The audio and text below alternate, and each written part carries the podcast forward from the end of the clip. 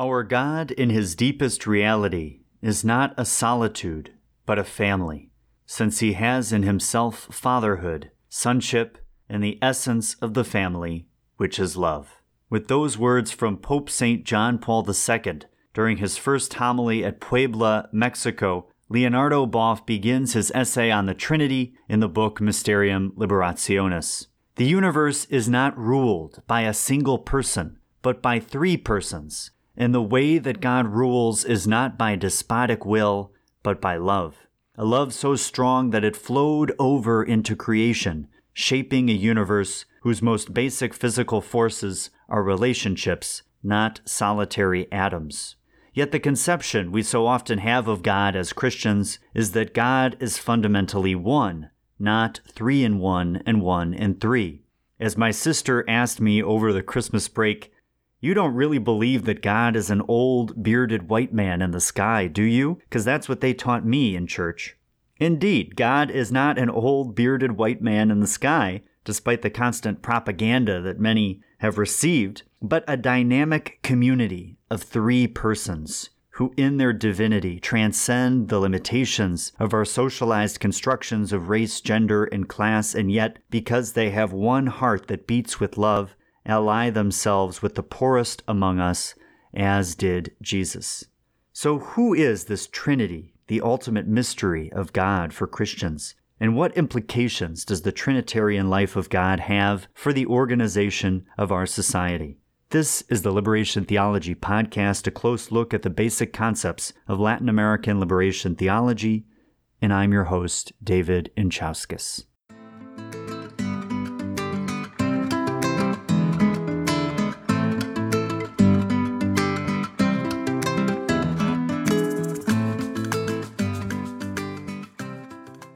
And we're back with the Liberation Theology Podcast in this new year, 2022. January 29th marks the first anniversary of this project. That's the date when our first episode came out on the history of liberation theology in Latin America. We're now on episode 18. And thanks so much for your support. Thank you for listening. And please, if you haven't already, please, please, please do leave a nice rating and comment on your preferred podcast app. And that way the algorithms will work their magic better and the show can reach more folks. But today I want to accomplish two things. First, we'll dig into Leonardo Boff's chapter on the Trinity, and we'll cover the first half of that chapter in this episode. And second, I want to share a bit of my journey to Central America in December. In particular, Padre Melo from Radio Progreso and I had a thrilling discussion on the victory of Xiomara Castro in Honduras' recent elections. So I'll offer some of the highlights from that interview, which was published in abbreviated form in the Jesuit Post. That's our plan for the show, so let's get to it.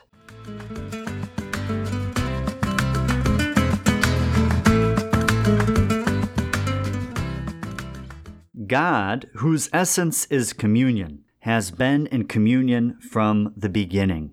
In the beginning was the Word, and the Word was with God, and the Word was God. The Spirit of God was moving over the face of the waters. God, Word, breath, Father, Son, Spirit, different yet one, an essence of withness, yet dynamic in motion, moving over the waters. Boff writes that the concrete dynamic of communion, the heart of God, is the model for all creation. Nothing exists in itself and for itself. Everything exists in a web of moving relations. The mark of the divine dynamic is found in the mystery of matter. As Ignacio Ellacuría, liberationist thinker and expositor of the philosophy of Javier Zubiri, notes in his book Philosophy of Historical Reality, quote, matter in its structural character is multiple unity and in its positional character a unitary multiplicity, end quote. The interrelated structure of nature's being reflects that of nature's maker. Ellacuría through Zubiri thought that we have to analyze the universe in terms of its relations as a whole. We cannot isolate one part of the universe and analyze it apart from the rest. There is a unity, a dynamic unity. Yes, there's a larger system. Yes, there are subsystems, but these things exist in relation to each other. That's like God. God also one, but also multiple. Yet we know that human society does not always mirror the communal relations of God. In, in fact, let alone living in a harmonious, equitable human community inspired by God's Trinitarian life, we Christians rarely acknowledge or contemplate the radicality of the community of the Trinity. Boff notes, quote, there is almost a universal forgetfulness with respect to the Trinitarian truth and relational communion, end quote and this forgetfulness causes great damage to church and society. At the societal level, we are, quote, heir to an age old political authoritarianism, a concrete historical concentration of power, end quote. So in the family, there's the patriarchy, the dictatorship of the father. In politics, there's monarchy, the great man theory, and executive privilege. We can look to the Old Testament and we see that in the first book of Samuel, the people are clamoring because they want to have a king. We want to be like other nations, the Israelites say. We want to have a king to lead us. And God pretty much says, no, that's not a good idea for you. That concentration of power. That king is going to take your sons and send them off to war. That king is going to take part of your property for himself. That king is going to treat your daughters as his own wives and mistresses. And yet the Israelites opt for that in their stubbornness and God allows them in their freedom to opt for that monarchy, but it is not the intention of God from the beginning to have that monarchy. And then we have the great man theory. This is something that affects us also in the liberationist movement. Sometimes we look at leaders of revolutionary movements, even the liberation theologians themselves, as unitary figures shaping history when really they exist in relationship with a community, going back to Che Guevara, who was speaking about Fidel Castro and revolutionary leadership in relation to the people, that it should be and has been like a vibration, like a wave where what happens in the leadership moves to the people, what happens in the people moves to the leadership. So, and then we have, of course, executive privilege. We think of in the United States the idiocy of a government for the people, by the people, and yet at the same time, the executive authorities are exempt really from obeying the law and from cases being brought against them, and they enjoy this privilege instead of the privilege and preferential option being for the people themselves and that obediential power that leaders should have, not an exemption type of power. In economics, there's the slave owner, the feudal lord, the CEO, a concentration of power in each of the modes of production throughout history. And then in the military, of course, there is the general, and we see in great opposition to the general in the Russian Revolution, the power flowing from workers and soldiers' councils, Soviets, that military leadership as well should not reflect this crude monotheism, we could call it, but that it should reflect a Trinitarian communal nature. And behind this despotic way of proceeding, we know there's a corresponding theology one God, one King, one law. As Genghis Khan said, quote, In heaven is one God alone, and on earth but one Lord, Genghis Khan, the Son of God, end quote. And wouldn't many Christian political leaders say the same thing? Absolutely. Didn't Rick Perry say that Donald Trump was God's chosen one to lead the United States just as God chose the kings to lead Israel in the Old Testament? That's from an interview.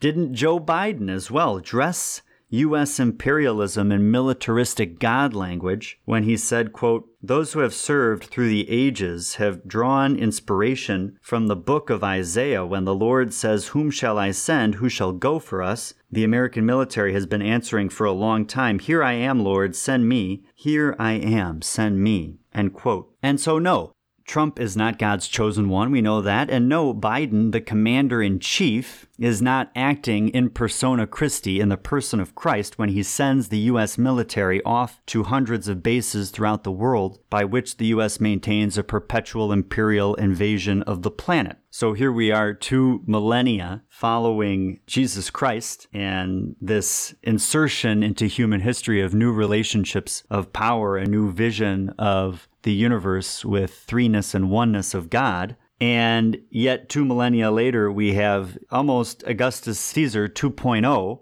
basically saying, I am God and I'm commanding people to go out on missions. And when they say yes, it's as if they're obeying God. That is horrible. And as in politics, so too in the church, echoing Genghis Khan, many in the church say, quote, just as there is one God, so also there is but one Christ, one church, and one representative of Christ for the whole world, the Pope for the diocese the bishop, and for the local community the pastor.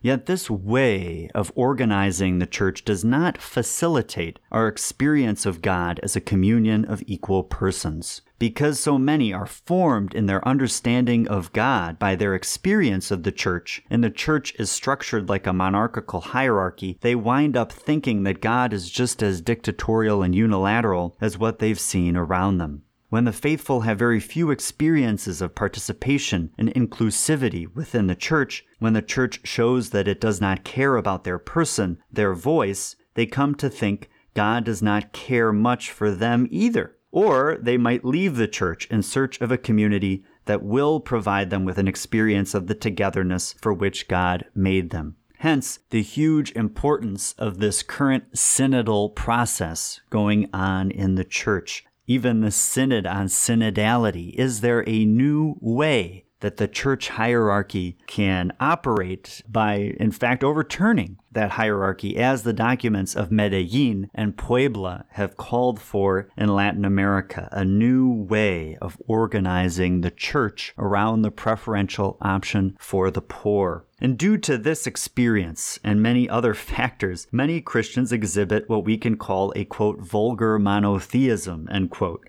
There is no true appreciation for or understanding of the three persons of the Trinity. There's just the notion that there's one God, and that perhaps the three persons are simply three ways that this one God is manifested to humans. But there's also another tendency that emerges from our polarized, compartmentalized ecclesial environment tritheism, says Boff, where we come to think of Father, Son, and Spirit as totally separate beings. And following that separation, we then gravitate in our devotion towards the most attractive one to us, so one begins to predominate over the others. And naturally, as human beings, we're going to have preferences and we have personalities. And so that's going to express itself in the way that our devotions and spirituality develop. But at the same time, it is true Many times, persons of the Trinity are pitted one against the other, and people choose one over the other as their personal devotion to the exclusion of the others. So then Boff goes on to describe what each of these three religions is. There's the religion of the Father God, which he claims holds sway over many rural sectors in Latin America. It's the religion of God the provider, God the patriarch. On one hand, this God is providential, bestowing the gifts of nature and nature's abundance on God's family. On the other, this God is dictatorial and jealous of his power. The Son and the Spirit merely conform to the will of the Father, as should we. And going back to our first episodes in the podcast, we can be reminded of how liberation theologians have challenged the idea that we should simply accept our state of affairs, accept the dynamic of power, accept whatever the present moment is as the providence of God, Liberation theologians have challenged that to say that in fact Christians should be going against and revolutionizing structures, not merely interpreting them as what is right, but transforming them towards what liberation theologians would call utopia. Then there's the religion of the Son god, in which horizontal relations are dominant, and I would have to say this would be would be my tendency for sure. And this religion too has its positives and negatives. We can see Jesus as a political organizer, as a servant of the masses. Earthly goals are at the forefront. And this is great. I think that as liberation theologian, as uh, Christians, we should have what liberation theologians have called a healthy materialism. That is the perspective of the gospel. We see that when Jesus and his disciples pick grain on the Sabbath, they, they prioritize their basic human needs of hunger before abstract uh, religious ideological principles. Yet Boff asserts this religion has the potential to give birth to charismatic figures who move the masses not towards liberation, but towards themselves. And Christocentrism, too, is an emphasis on one of three equal persons, but the community, not a single person, should be the focus of our Trinitarian theology. And this is an important point, and it even gets at the name of the religion, Christianity. And of course, again, I think there's a healthy sense of this and there's an unhealthy sense of this. Christ is the revealer of the truths of God and of humanity. That is for sure. And so Christ takes a special importance in our religion. But at the end of the day, it is true that the Trinity revealed by Jesus is a communion of three persons in one God. And so when we focus too much on Jesus Christ to the exclusion of God the Father and God the Spirit, are we limiting ourselves? Are we seeing the possibilities that the Spirit is creating in our present historical moment? Are we also seeing the way in which God is transcendent of any particular political movement. Lastly, there's the religion of the Spirit of God. And this understanding shows up in Pentecostal and charismatic circles. The enthusiasm, the trust in God's grace, and the cultivation of an intimate knowledge of God, all of these things are commendable, but something essential is often missing the historical dimension Exaggerated concentration on the individual, the individual's spiritual and economic well being leads to the lack of a social analysis that would truly liberate people from the root structural issues they are facing. And we can go to that recent Wall Street Journal article which talks about the rise of secularism and Pentecostalism in Latin America relative to Catholicism. And rightly and wrongly, it blames liberation theology for this. And how rightly and how wrongly? Well, rightly in the sense that it is true that the suppression of the liberation theology movement, again, this is a movement that was wildly successful in many ways, uh, transformed the church, mobilized people in the church in revolutionary ways, got people involved in the church and the leadership of the church, it was suppressed. suppressed by U.S. foreign policy, suppressed also within the ecclesial structures of the church. And in the wake of that suppression, it is true that secularization and Pentecostalism have flourished in Latin America. But it's false in the sense that, again, liberation theology is, is a better alternative than the Pentecostalism that has an exclusive focus on the individual and the individual's spiritual growth and relationship with God. Again, those important things. But when it excludes the social, political, historical dimension, then there is a problem. And also, certainly, as I have said, I think secularism, again, there's a healthy sense and a, an unhealthy sense of secularism. There is that unhealthy sense of secularism, which is the militant, dogmatic atheism, which excludes any point of view or person associated with religion. But there's also the good sense in that uh, healthy materialism that I was referring to with the religion of the Son god. So, Father, Son, Spirit, this disjointed tritheism, also the crude monotheism, Boff wants to transcend these tendencies and suggests that the best theology is one is precisely the one that the church has taught the Trinity. And here's where many liberation theologians show what the Church of Vatican II and Nouvelle Theologie has called ressourcement, the return to the sources. That though many elements of the church have been co opted throughout history in order to support dictatorial structures. At the same time, there are important elements of the church's tradition, the biblical tradition, the church fathers that need to be recovered, and that this recovery will be part of the church's liberation and dissociation from these unjust powers. And Boff writes, quote, God is a coexistence of the upward, the Father, lateral, the Son, and depth, the Holy Spirit. These three dimensions, all of which ought to be integrally present in the living experience of the believer. Communion is the first and last word of the mystery of God and the mystery of the world. End quote. And I quite like this threeness and oneness that Boff is drawing our attention to the upward, the lateral, and the depth, this broad, comprehensive vision of God transcending with us and going deep within us, and all of these things existing in a dynamic, creative relationship with each other. And I believe that St. Ignatius of Loyola, the founder of the Jesuits, understood well what Boff is talking about here this simultaneous unity and distinction in the Trinity that he calls coexistence and communion. Ignatius had a particular devotion to the Trinity, and he would often pray first to each person and second to the Trinity as one God. In his journal, one of his prayers reads, quote, Eternal Father, confirm me. Eternal Son, confirm me. Holy Spirit, confirm me. Holy Trinity, confirm me. My one and only God, confirm me.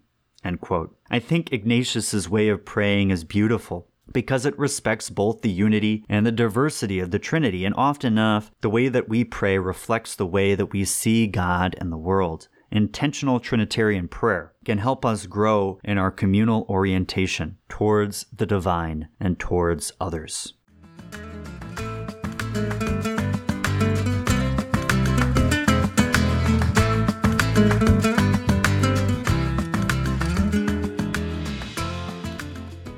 The heart of the New Testament is the gospel, and the gospel is good news for the poor. So, how is the Trinity good news for the poor of Latin America? Boff asks. Here's where he invites us to engage in a sort of examination of our personal and social conscience. Do our personal and social lives reflect or contradict the Trinity? To what degree do we share space with others in a community of radical equality? In considering this question for myself, I note the grace of Jesuit community life. Sunday through Thursday, I gather with my Jesuit brothers in the evenings for Mass, social, dinner, and the evening news. There's no agenda, no hierarchy during this time. Rather, there's a simple opportunity for the sharing of our lives in community. There's storytelling, conversations about our ministries, there's joking, of course, there's food and drink. It's a tremendous gift, and I think it does reflect in a small way the communion of the Trinity.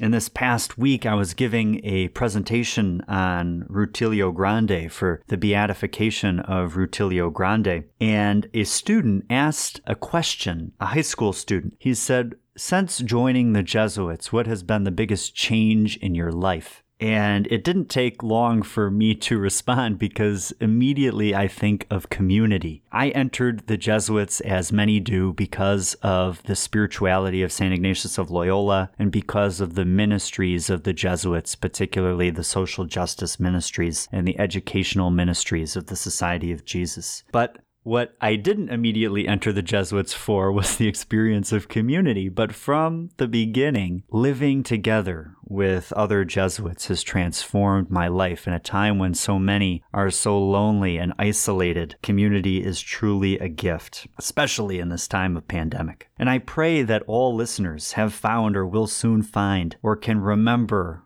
a community of persons in which they share life in equality, whether a family, a church community, a religious order, a community organization, a union, or a political party. Since communion is at the center of the mystery of God and of God's universe, we cut to the heart of everything when we experience the togetherness of communion. At the social level, Boff writes that, quote, we see in Latin America how far we must go to develop equal relationships in society, equal dignity as the Trinity, end quote. The same is true for us in the United States and other predominantly English speaking countries. What comes to mind immediately is the arrogance and contempt for the poor that the current administration is demonstrating in its COVID 19 policy. When confronted with the crisis of testing in recent weeks, the president and vice president have responded flippantly that we should, quote, just Google, end quote, the nearest testing site. When I proceeded to do so a few weeks ago, when I needed to get tested, One of the two alleged sites in my area did not exist. I only found that out after I drove there. And the other had a line of about 150 people who were waiting outside of a small clinic in sub freezing temperatures.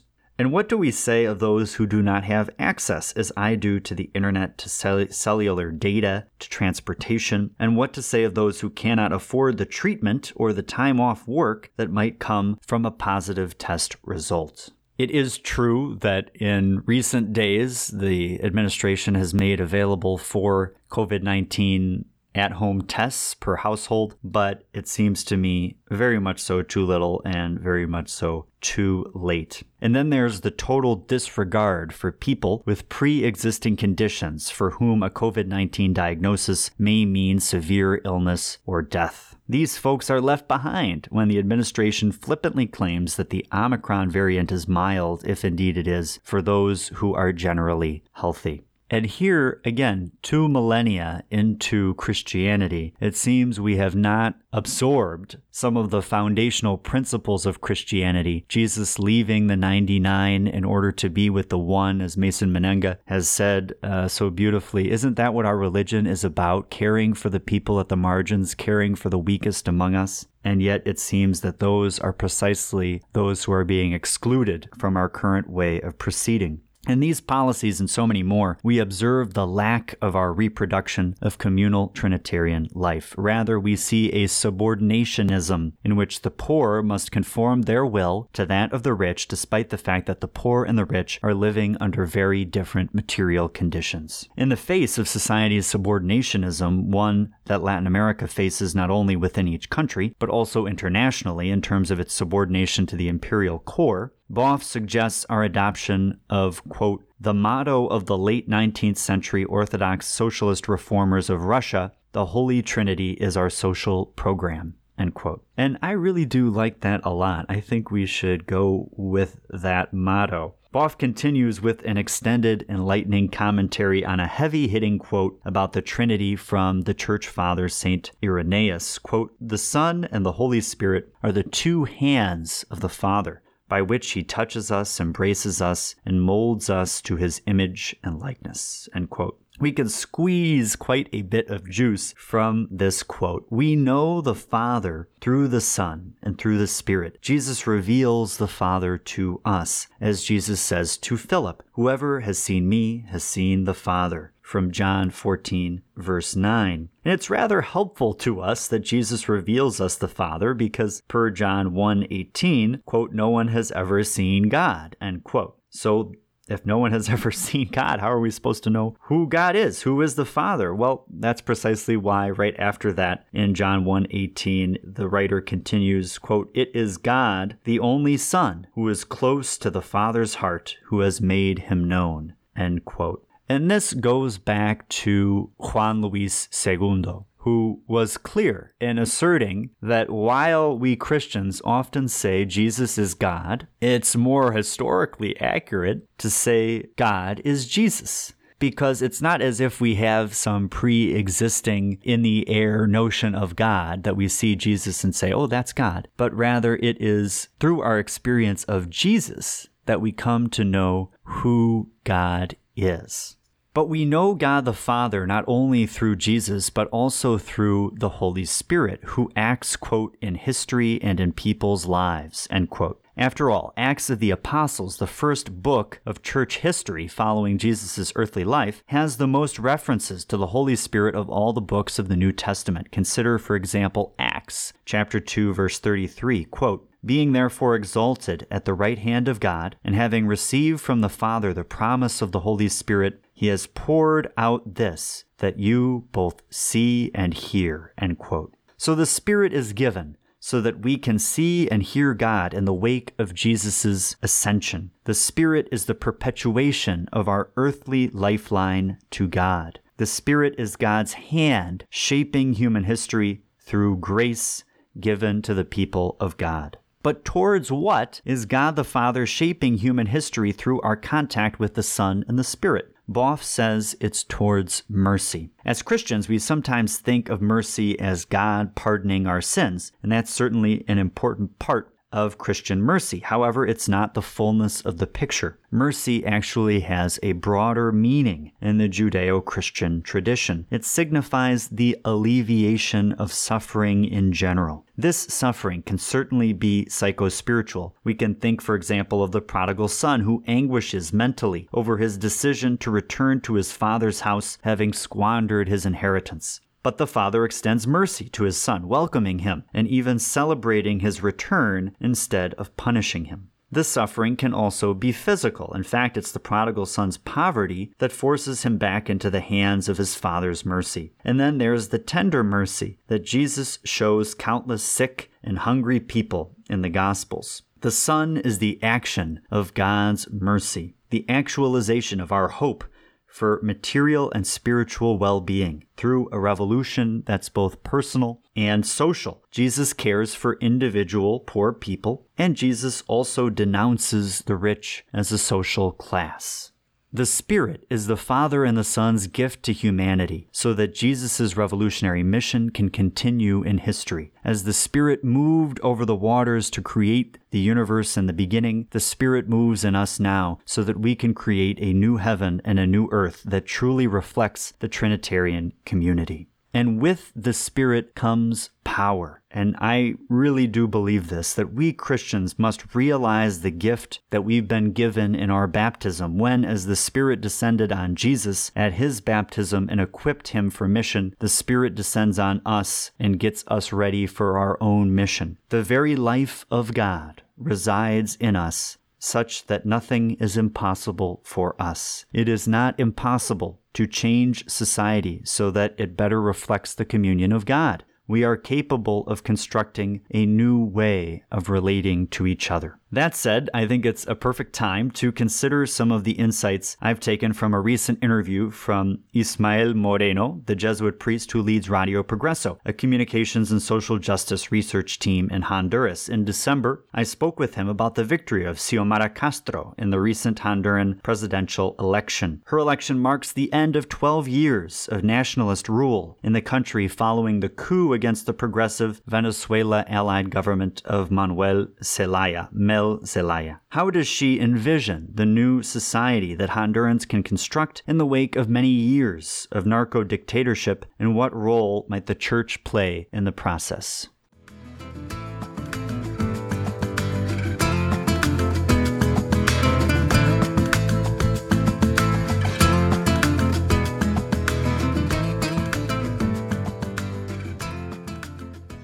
One can find this interview at the Jesuit Post. It's titled Jesuit Father Melo on the presidential victory of Xiomara Castro in Honduras. We are a happy people after a long bout of sadness. December 9th, 2021. And we begin that interview by a question. I ask Father Melo, what are the conditions under which Xiomara Castro was elected? Why was she elected? What is the national reality going on that led to her coming to power? And Melo signaled three things. He said, first, there is inequality he said that the wealth of five men in Honduras is equal to the combined wealth of two million poor Honduran citizens. So we see a rebelling against this inequality. We also see in Honduras extractivism, this culture, this policy, this dominant economic model of neoliberalism in which countries from the global north extract the resources, whether through mining, through hydroelectric power, through labor, the wealth of the Honduran people, and export it to the north. And this also has had extreme effects at the level of migration. And people often comment on those coming from Central America, coming because of poverty. Well, part of this poverty has been created by extractivism in the sense that, of course, uh, there's promise for labor and then that promise is not given uh, through these projects of extractivism. But not only that, extractivism is polluting our globe, and this pollution is causing global warming, and that global warming is affecting how agriculture happens in Honduras because certain crops in certain areas that had been grown can no longer be grown because of the changing climate, leaving people without work, leaving people feeling forced to move to the United States. So that's the second thing. There's also Melo signaled corruption, impunity, ungovernability, this narco dictatorship President dictator Juan Orlando Hernandez, again winning elections based on drug money from his brother's relations with various drug cartels. And so people are rebelling against these three things in the election of Castro. Then I asked Melo, is Xiomara Castro a socialist? Does she want socialist relations of production? And because if one were to read the U.S. press, for example, the the uh, New York Times, it calls uh, her a socialist. But Melo was under the impression that she is not a socialist, but rather that she's simply had the goal of restoring democracy after years of election fraud, after the 2009 coup, after, again, this drug money being poured into the elections, after Juan Orlando Hernandez stacking the Supreme Court and getting the Supreme Court to make a decision against the Honduran Constitution so that he could run for an illegal second term and build his dictatorship that Castro says Melo is not necessarily interested in an immediate transition to socialist relations of production, but just wants to restore democracy, wants to build a broad coalition to bring dignity, work, healthcare, and education to the country. So we can say that in Melo's interpretation, Castro is not necessarily for socialism, but is for the construction of a social democracy. And then I asked I asked Melo, what is the role of the church in this phase of Honduran history and this transition towards Castro? And I'll quote Melo here. He says, quote, Insofar as a government attends to the cry for justice and the grievances of the poorest people, the church can be close to its project, always without getting confused, always maintaining its independence. Insofar as a government distances itself from the societal demands of the impoverished, the church has to become a critical consciousness, a channel for denunciations, and a defender of the rights of the poorest. Right now, I think Ms. Castro is identified with a search for justice. The church, as a continuation of the mission to historicize the reign of God, also searches for justice. We are together, but we are not married. End quote. And what a beautiful and articulate way of putting it from Melo. Cooperation, where cooperation is possible on our common project of the liberation of the oppressed, but also a critical distance that allows the church to critique when politicians and governments are distancing themselves from the demands of the poor majorities. And so that line, we're together but we're not married, seems like a particularly appropriate one. I then asked Melo about the religious identity of Xiomara Castro. And he was clear. He said Xiomara Castro is Catholic, but also a resentful Catholic in the sense that after the coup, for a period, she was forbidden from entering into Catholic churches in the country, but that despite that experience of being isolated and alienated from the church's alignment with the pro coup forces in Honduras, Melo says that Xiomara Castro seeks a closeness with the Catholic Church and has found that there are sectors of the church that embrace her for who she is and what her goals are. We then talked about Honduras's martyrs, what's often called in Honduras mártires del pueblo, the, the people's martyrs. And I was wondering about the relationship between these martyrs and the church's martyrs, the martyrs of Jesus Christ. And that's when Melo said this beautiful quote that there is, quote, intimate unity between the martyrs of the people and the martyrs of faith in Jesus Christ, end quote. And he pointed to the fact that prophets and martyrs in the biblical tradition and in the Christian tradition, of course, denounce injustice and work to create justice through liberation, and often will, of course, because of that commitment, face persecution and martyrdom, and that their commitment, like that of Jesus Christ to the liberation of the people, is a commitment that goes even unto death so, of course, there is an intimate unity. And of course, in the cases of many of these martyrs, there is a strong connection with God, sometimes through the institutional church, sometimes through a combination of Catholic spirituality and indigenous spirituality, uh, sometimes through indigenous spirituality apart from a Catholic spirituality, but that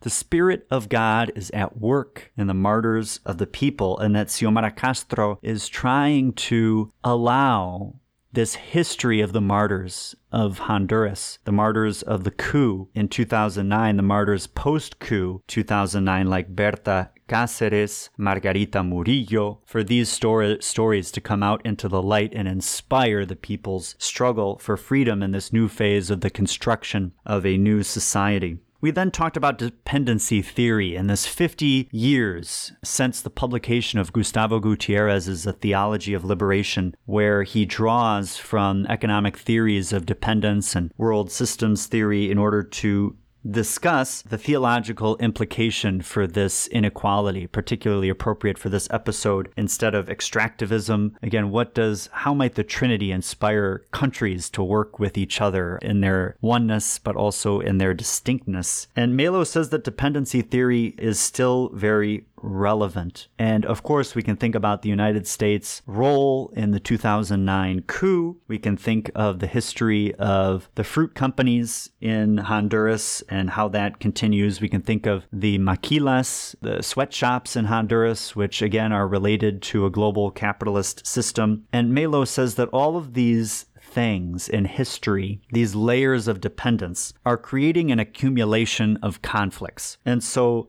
what Xiomara Castro is tasked to do is to break with this cycle of accumulating conflicts in the country, but not breaking the cycle by putting a patch over the conflicts, but addressing their root causes. And that that is precisely what gets people fired up about Xiomara Castro is that they feel that it's possible that she could challenge some of the root causes and in her in her theses of government she has some which are rather radical and get to the heart of those power dynamics.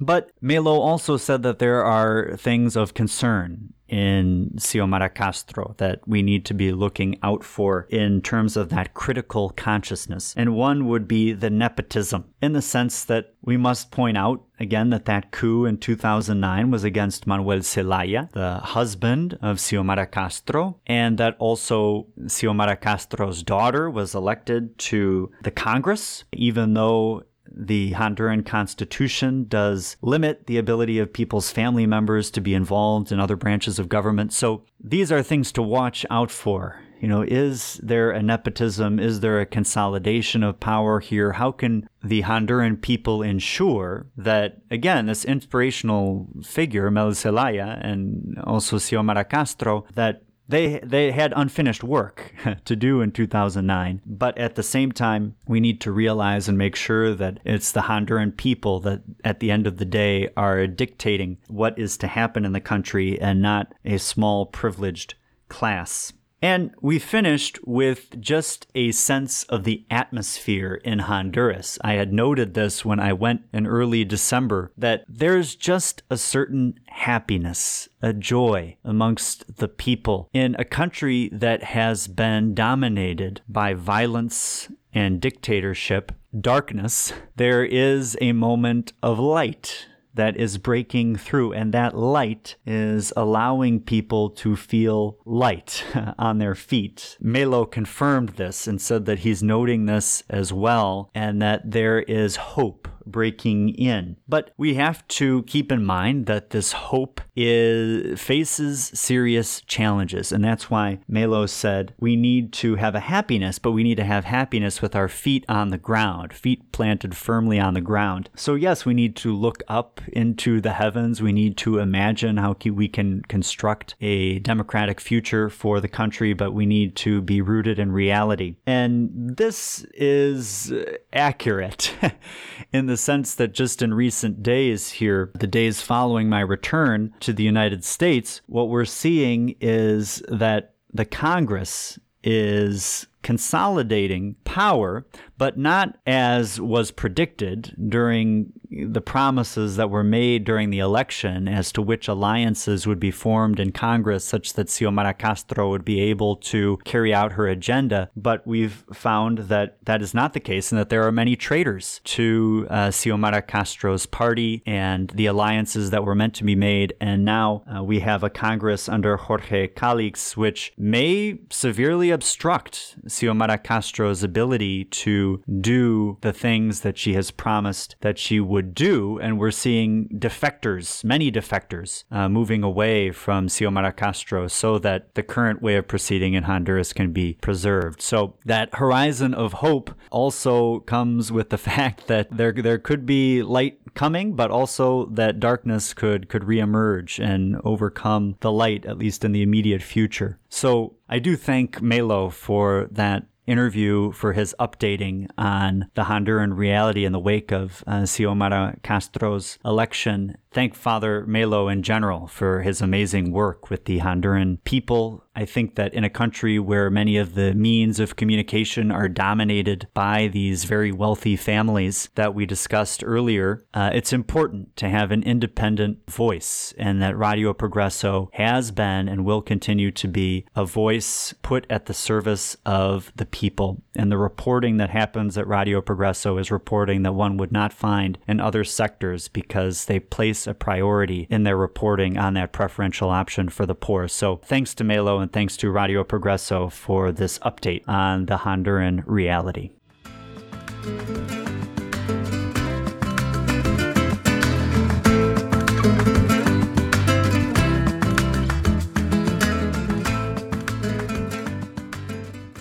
Thanks for listening to this episode of the Liberation Theology Podcast. We'll continue next time with the second half of Leonardo Boff's commentary on the Trinity. It's great stuff, but for now, let us finish with a Trinitarian prayer, a favorite one in the Society of Jesus. Glory be to the Father, and to the Son, and to the Holy Spirit, as it was in the beginning, is now, and ever shall be, world without end. Amen. Música